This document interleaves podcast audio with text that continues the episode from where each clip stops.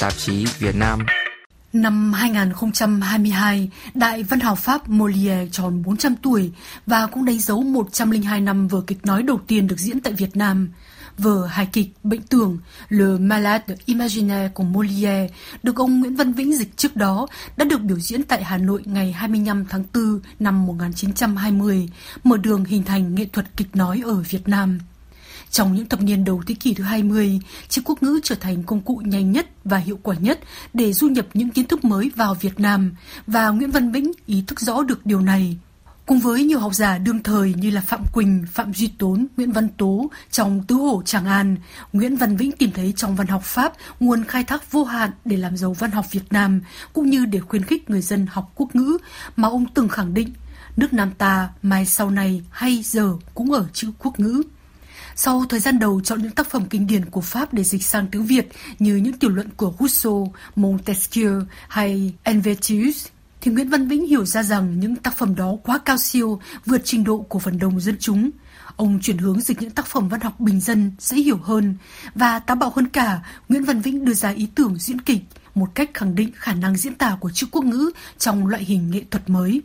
Người bệnh tường do Nguyễn Văn Vĩnh dịch đã được trình diễn ngày 25 tháng 4 năm 1920 tại Nhà hát thành phố, này là Nhà hát lớn Hà Nội, nhân kỷ niệm một năm thành lập Hội Khai trí Tiên Đức AFIMA. Phó giáo sư Nguyễn Phương Ngọc, Giám đốc Viện Nghiên cứu châu Á Eurasia tại Đại học Aix Marseille, phân tích ý nghĩa sự kiện này. Vở kịch đó thì có cái hay là như thế này, là lần đầu tiên là một vở kịch gọi là uh, thoại kịch tức là kịch nói, tức nói chứ không phải là hát, ừ. được trình diễn. Và người diễn thì mặc uh, trang phục theo kiểu châu Âu thế và đi lại nói năng như người bình thường. Thế và những người diễn thì không phải là diễn viên chuyên nghiệp bởi vì lúc ý đã làm gì có diễn viên chuyên nghiệp đâu. Cho nên là các vai nam là đều do các thành viên của hội khai trí tiến đức à, diễn. Thế và có hai vai nữ là mời hai diễn viên ở một đoàn tuồng ở hà nội à, sang diễn. Thế và chính bản thân nguyễn văn vĩnh là người à, đóng vai ông lang ế, tức là ông bác sĩ ở trong vở kịch đó. Bình thường Le Malade est Imaginaire là một trong bốn tác phẩm của Molière được Nguyễn Văn Vĩnh dịch cùng với trường giả học làm sang Le Bourgeois Gentilhomme, Người biển lận Lavar, giả đạo đức Tartuffe và được đăng trên Đông Dương tạp chí.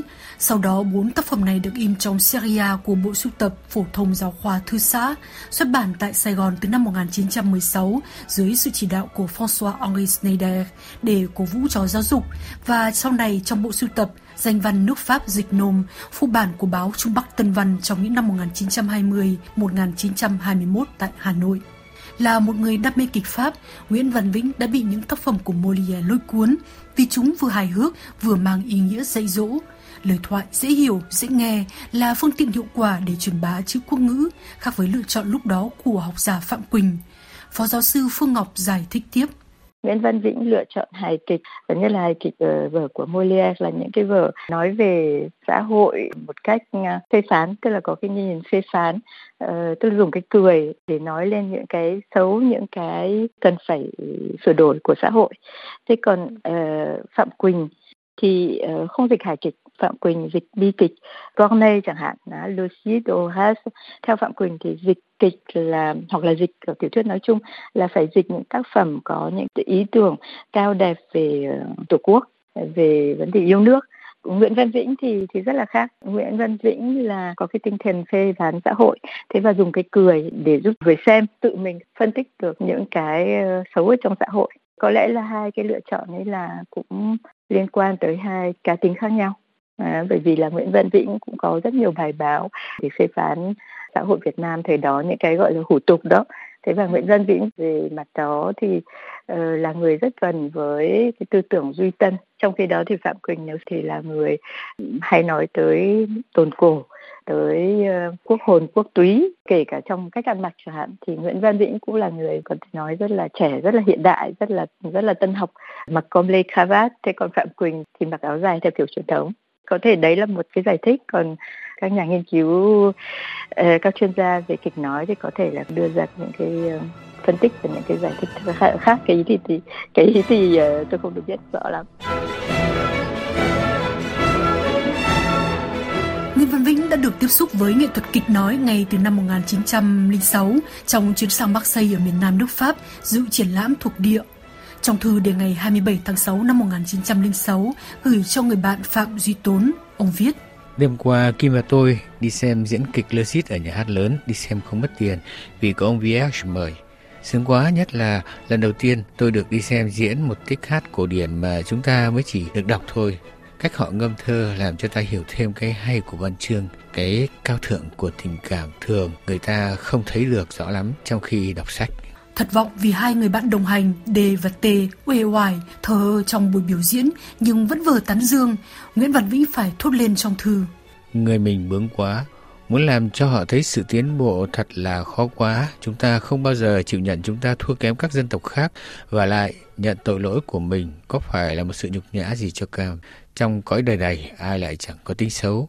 Đối với họ đem giấu những nét xấu xa của mình đi rồi lấy đó làm tính tốt, thế là yêu nước, thế là làm vẻ vang cho nổi giống đó.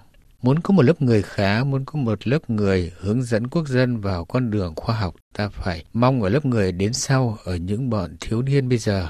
Óc họ chưa bị những thành kiến cổ hủ đồi bại ăn sâu đục thủng. Ngồi mà nghĩ rằng tôi sẽ là người đầu tiên để làm cái công việc đó, để mà gây lấy một tương lai tốt đẹp đó, tôi sung sướng vô cùng. Cha mẹ, anh em, vợ con tất cả đều phải nhòa trước tư tưởng đó để nhường chỗ cho một lòng vui thích, êm ái nhất. Sau 14 năm chăn trở, Nguyễn Văn Vĩnh đã thực hiện được mong muốn. Ông đưa kịch nói vào Việt Nam.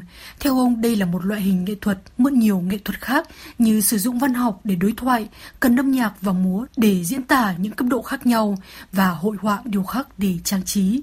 Nhưng điều lớn hơn cả, đó là mục tiêu của nghệ thuật này là cho thấy vẻ đẹp của bản chất con người và thái độ của họ trong cộng đồng.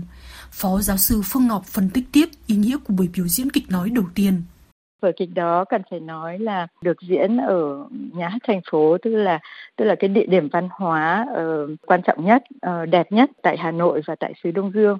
Thế và vở kịch Người bệnh tưởng khi mà được biểu diễn ngày 25 tháng 4 năm 1920 ấy, thì đó là nhân dịp cũng rất đặc biệt là để kỷ niệm một năm ngày thành lập hội khai trí tiến đức uh, tiếng Pháp thì gọi là hội Afima tức là hội uh, những người có tên có tuổi ở trong xã hội thời đó do Phạm Quỳnh lúc đó là chủ nhiệm báo Nam Phong là đứng ra làm chủ tịch hội. Thế vì thế mà sự kiện biểu diễn một vở kịch nước ngoài dưới một cái hình thức rất là mới tức là nói chứ không phải là hát cho những người không phải là người chuyên nghiệp. Biểu diễn thì đó là một sự kiện văn hóa rất là có tiếng vang và rất là mới.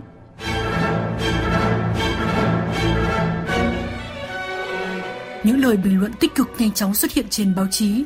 Trong bài Molière chez les Anamites trên tạp chí La Revue Indochinoise số 5 và 6 ra tháng 5 và 6 năm 1920, tác giả Dufresne đã thấy một sức hấp dẫn mới không có được trong nguyên bản tiếng Pháp, có lẽ không lớn hơn nhưng với một chất lượng mới và hoan nghênh sự lựa chọn xác đáng của ông Nguyễn Văn Vĩnh. Dịch giả hiểu rằng Molière là nguồn kịch Pháp thực thụ và đối với các nghệ sĩ, hài kịch có nhiều khả năng thành công hơn bi kịch.